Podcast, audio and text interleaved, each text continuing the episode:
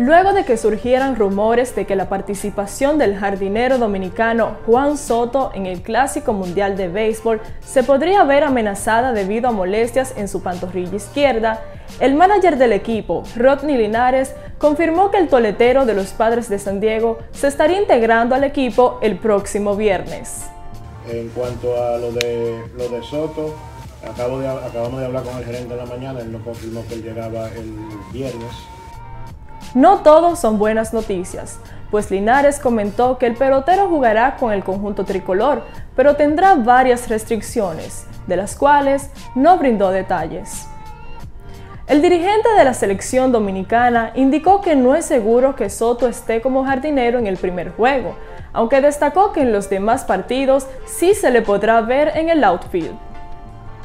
Eh, viene eh, con unas cuantas restricciones, ¿entiendes? Ya sea de juego, de designado, pero sí va a jugar en el outfield. Lo que no te puedo asegurar si va a jugar el primer día en el outfield, pero va a jugar en el outfield. Respecto a las perspectivas de los rivales que tendrá el conjunto dominicano en el torneo, Rodney Linares dijo que no presta atención a qué equipo es mejor, pues considera que todos los equipos son buenos. Esto respondiendo a los cuestionamientos sobre Puerto Rico y Venezuela, quienes junto a Israel, Nicaragua y la selección dominicana conforman el grupo D en el torneo.